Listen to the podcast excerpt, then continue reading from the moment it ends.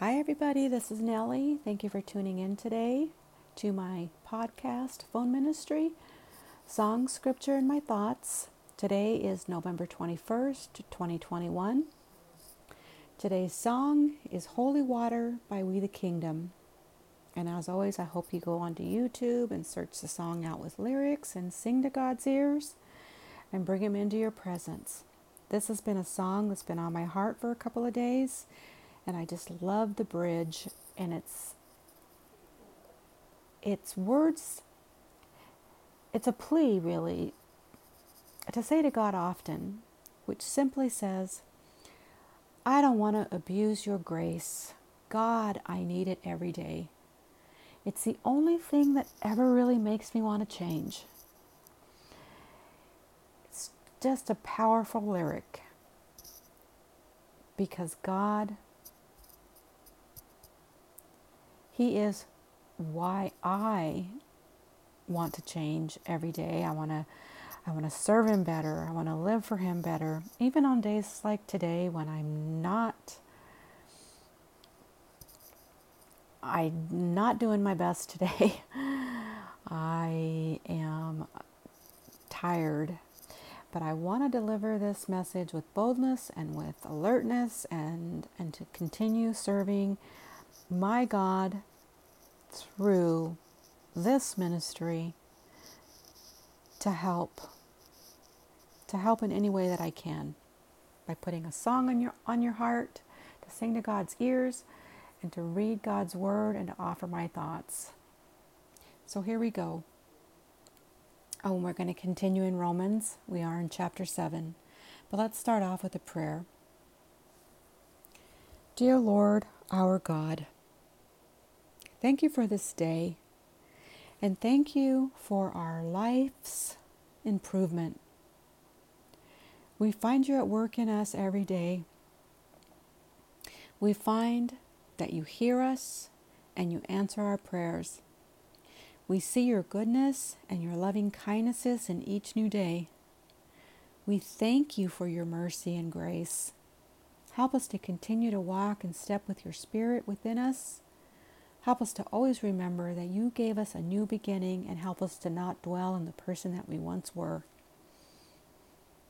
Thank you. Thank you. Thank you. In Jesus' name we pray. Amen.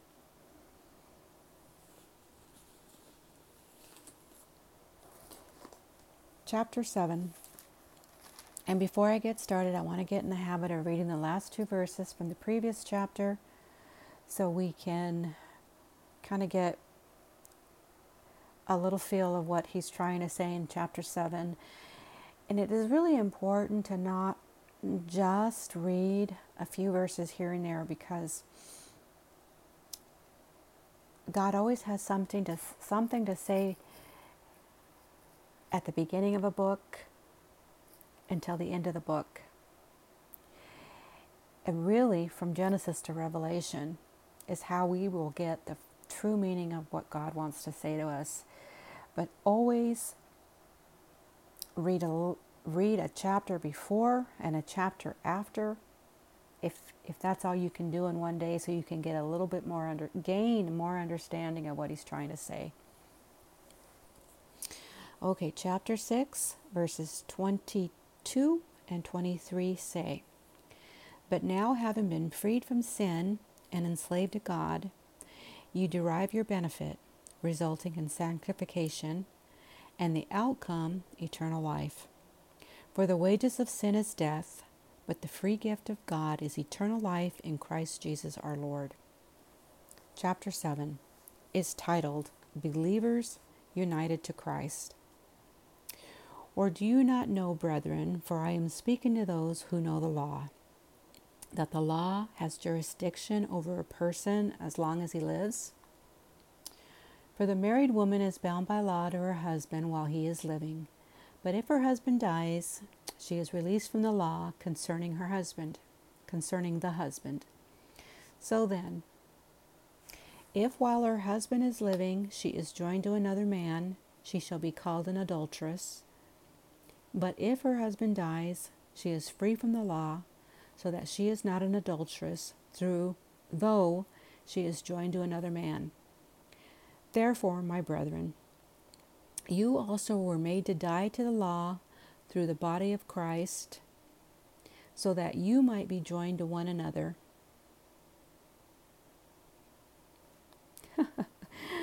Okay. Did I mention that I'm kind of tired today? And I just don't feel like I'm very good today. Some days are better than others, but today is, uh, I'm tired. So let me read that again. And if you tuned into my other podcasts, I've often mentioned these are not rehearsed. They're, they're live, and so I'm going to fumble over my words, fumble over my reading.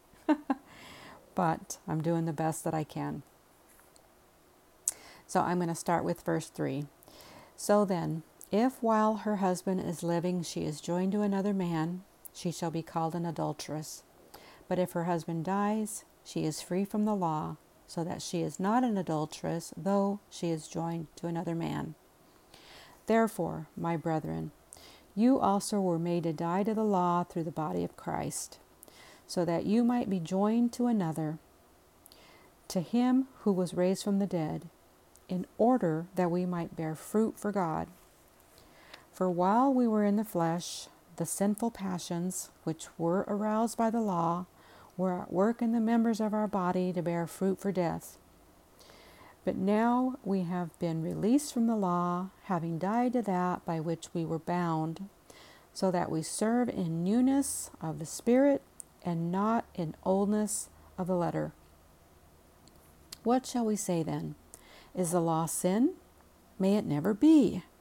On the contrary, I would not have come to know sin except through the law. For I would not have known about coveting if the law had not said, "Ye shall not covet." But sin, taking opportunity through the commandment, produced in me coveting of every kind. For apart from the law, sin is dead. I was once alive apart from the law, but when the commandment came, sin became alive, and I died. And this commandment, which was to result in life, proved to result in death for me. For sin, taking an opportunity through the commandment, deceived me, and through it killed me. So then, the law is holy, and the commandment is holy and righteous and good. Therefore, did that which is good become a cause of death for me? May it never be. Rather, it was sin, in order that it might be shown to be sin by effecting my death through that which is good, so that through the commandment sin would become utterly sinful. I'm going to pause there. That's halfway through chapter seven. So I just want to say, when I, before I had a better relationship with God, I used to pray to God. And I used to ask Him what to do, because I was just stuck in a relationship that I felt was unhealthy. So I would ask God, God, what should I do? Even then, before I even knew God and before I even had a relationship with Him. And so I would read, I, and now when I read these, these scriptures, I see the words pop out. Nellie, you're an adulteress. You divorced your husband. And he wasn't dead. And according, you know, that's how I say that you need to read, at least if you're doing a Bible reading, read read a little bit of the fo- of the previous chapter and some of the next chapter, so you can kind of understand God's mind and how he he works and how He's trying to help us. And I do feel that God directs people in the path that they should be on. And so I, I, I've underlined, I've read Romans several times. I read the Bible, uh, um, and I've I've underlined here that you also were made to die to the law through the body of Christ, so that you might be joined to another, to him who was raised from the dead, in order that we might bear fruit for God. And that's important because we we were made to die to the law. And who was the one that was raised from the dead? Jesus Christ. So we are saved through the body of Christ so that we might be joined to another, which is Christ, to him who was raised from the dead. So he was the one who saved us. We are raised along with him. We're What ends up happening is that we do have the law and the letter, which is the first five books of the of the Bible, which gives us all the laws that God puts on our hearts that guide us. And we then, um, by by knowing what's right and wrong, and we do we do right, we bear fruit for God. And then where it says we were in the flesh, while we were in the flesh, the sinful passions which were aroused by the law were at work in the members of our body to bear fruit for death. Now, if I was a person that didn't want to take God's salvation through believing in his son, everything that I did that was wrong was not bearing good fruit. It was fruit for death. And what is death? Separation from God in this life and in the next. So we shouldn't get down on us for what we did in our old life. Where I used to get down on myself because, like I said, when I first started my relationship with Christ, these scriptures that said I was an adulteress weighed on me. But thank God that he has shown me that I am a new creation in Christ, and what I did in my old life doesn't matter. And even, he even showed me that he was directing my life even when I was in sin, when I wasn't obeying the law. I hope that makes sense to somebody, because if you're out there and you're on husband number two or three or whatever your case may be, you are s- saved if you believe in, in Jesus Christ the Son, and you are made new. And I want to also say that in verse six, where it says, um, we were bound so that we, having died to that by which we were bound. Now we're, we're dead to that. We're new now, right? So that we serve in newness of the spirit and not in oldness of the letter. We're serving in newness of the spirit who guides us. We're the new creation. New, new, new. Key word, newness. And we serve him. And not in the oldness of what we used to be, because nobody can ever follow the letter or the commandments to the letter. There's just no way we can keep all those commandments from the first five books of the Old Testament. There's no way. Only Jesus Christ is the only one that can do that. But because of what he did, we're new now, and we're not bound to what Um, the sins that we're committing, because we're still committing sins. If you're saying that you're not sinning, you're a liar, because God says it, nobody is sinless, only the Son. But the but the reason that we are reading this together so we can understand that we're new, new, new, newness of the Spirit, and nothing that we did in the old self is once he forgives us, we're forgiven. We're forgiven. And as we walk in step with the Spirit, as we prayed earlier to help, for the Spirit to help us to continue to do, we are washed clean. So we, even if we take a step backward and we sin, we are walking with the Spirit in our next step and the step after that, and we're sinning less and less. So we can't dwell on the step we took back. We need to focus on on knowing that with the step forward, even with that step back, we're washed clean. Don't ever forget that, so you so you don't dwell. Um, and then the Apostle Paul. You know, God, he he used to be named, his birth name was Saul, but God changed him and his name on the road to Damascus. He was going to Damascus. He was going to arrest and persecute Christians who followed, who believed that Jesus was the way.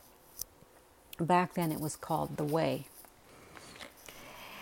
And Jesus changed his name to Paul, and he gave him a new name and a new mission, a new calling.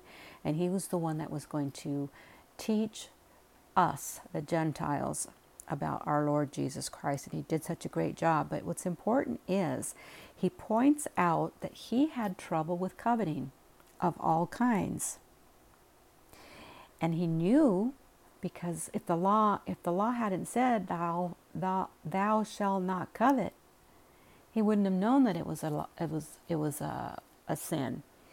But he recognized it, and he said, I would not have come to know sin except through the law. So how can we ever know what sin is except through the law? That's there as our guidebook, or as our guide, to, and God has put it on our hearts.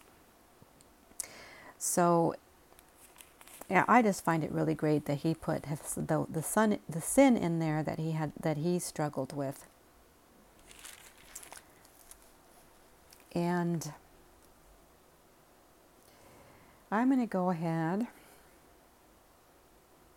and read the second half of chapter seven, which is what we all struggle with. Paul struggled with it. He called himself a wretched man. Haven't you ever identified with that? Sometimes I just say, God, I'm a wretched woman.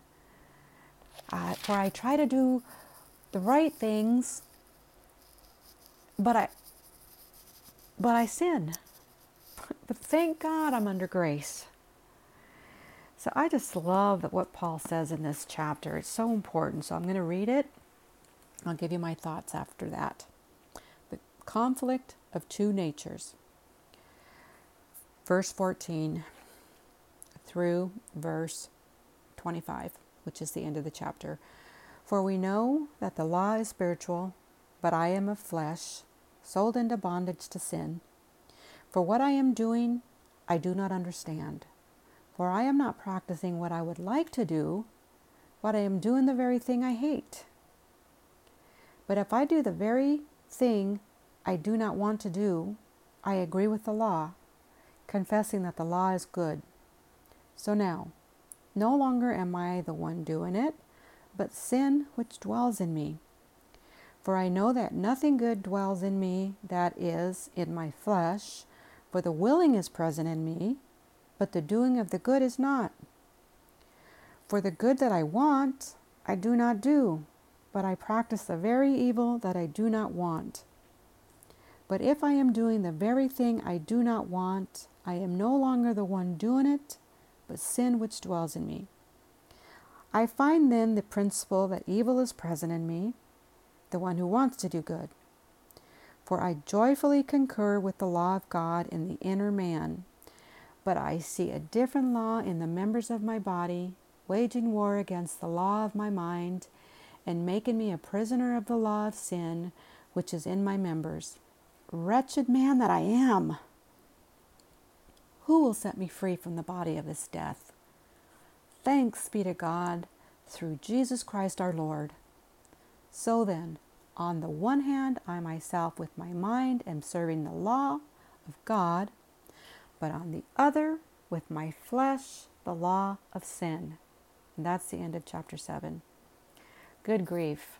If you're listening and you don't relate to what the Apostle Paul just said there, then not only the flesh is sinning, but also the mind is sinning, and you don't want to change. You're comfortable. You're comfortable through and through with sin. Through and through with sin. But there's still help for you if you continue uh, reading or listening to the Word of God. May God, God's Word does not come back void. Those of you that are listening, you may still be wondering, do I, I don't, maybe you don't want to know God. Maybe you're comfortable in sin. Maybe somebody's done something to you and you blame God. I've said in my last two podcasts, don't blame the person, blame the demon. Demons take over people. They do. But when that person is delivered, he's delivered and free indeed. And so we cannot blame the person. The person's already dealing with enough, don't you think? Anyway, we practice. Our flesh wants to do wrong, but our spirit, our mind wants to do right, because we have right and wrong indwelling in us through the Holy Spirit of God. And I just love it where he says here, wretched man that I am, who will set me free from this body of death? Who will set us free? Jesus Christ our Lord, that's who. Praise God. He has set us free, and he knows that we we suffer from this. He knows that the spirit is willing, but the flesh is weak. We're going to always have that. We're going to always have that. But take heart. Jesus died on that cross for the part of us that can't get it right. Now, if the spirit is willing, we are in good shape. If the Spirit is convicting us, the Holy Spirit of God is convicting us, we're, we are in good shape. Good shape. And like I said, um, we just have to continue together. We have and and uh, just grow, grow together as the body of Christ. I want to speak a little bit about the spirit of fear in this podcast, because I've got some people in my life that are just, oh, the spirit of fear is really, really, really gripping their hearts. This coronavirus. You know, the only thing that we should ever not want in our lives is the wrath of God and not being allowed into heaven. That, this, there's scripture that says God does not give us the spirit of fear. He doesn't give us the spirit of being timid. We have to be bold. And if fear has gripped your heart with this coronavirus, the devil is using it. The devil wants us to be gripped with fear. He is going to get his due in due time. I can't wait. So we've really got to pray. To ca- we've got to cast out the spirit of fear and live our lives. We can't be fearful. We can't be fearful. We can't be fearful. We cannot change our end date. We can get twenty million vaccinations, and God could hit it. it. We could be hit by a bus and be be taken where? Hopefully you're going up. He's going to take us when he takes us. He's got, we've all got our timeline. We're all here on earth to serve God. That's the Great Commission. That's what we need to do every single day of our lives.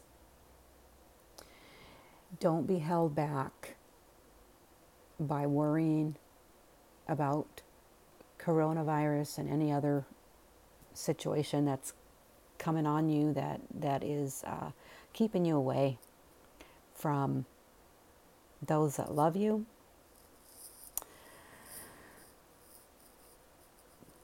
I, I, um, let's just let's just cast that out right now. In the name of Jesus, cast out that spirit of fear. Cast it out of me, off of me, out of my home, off our property. Get lost, get out. And by the power of the Holy Spirit, in the name of Jesus. Okay, again, I want to mention that today's song is Holy Water by We the Kingdom. Listen to it. And I hope that you have a great week. I continue to lift all of our needs up to God. He knows what they are. He knows what they are.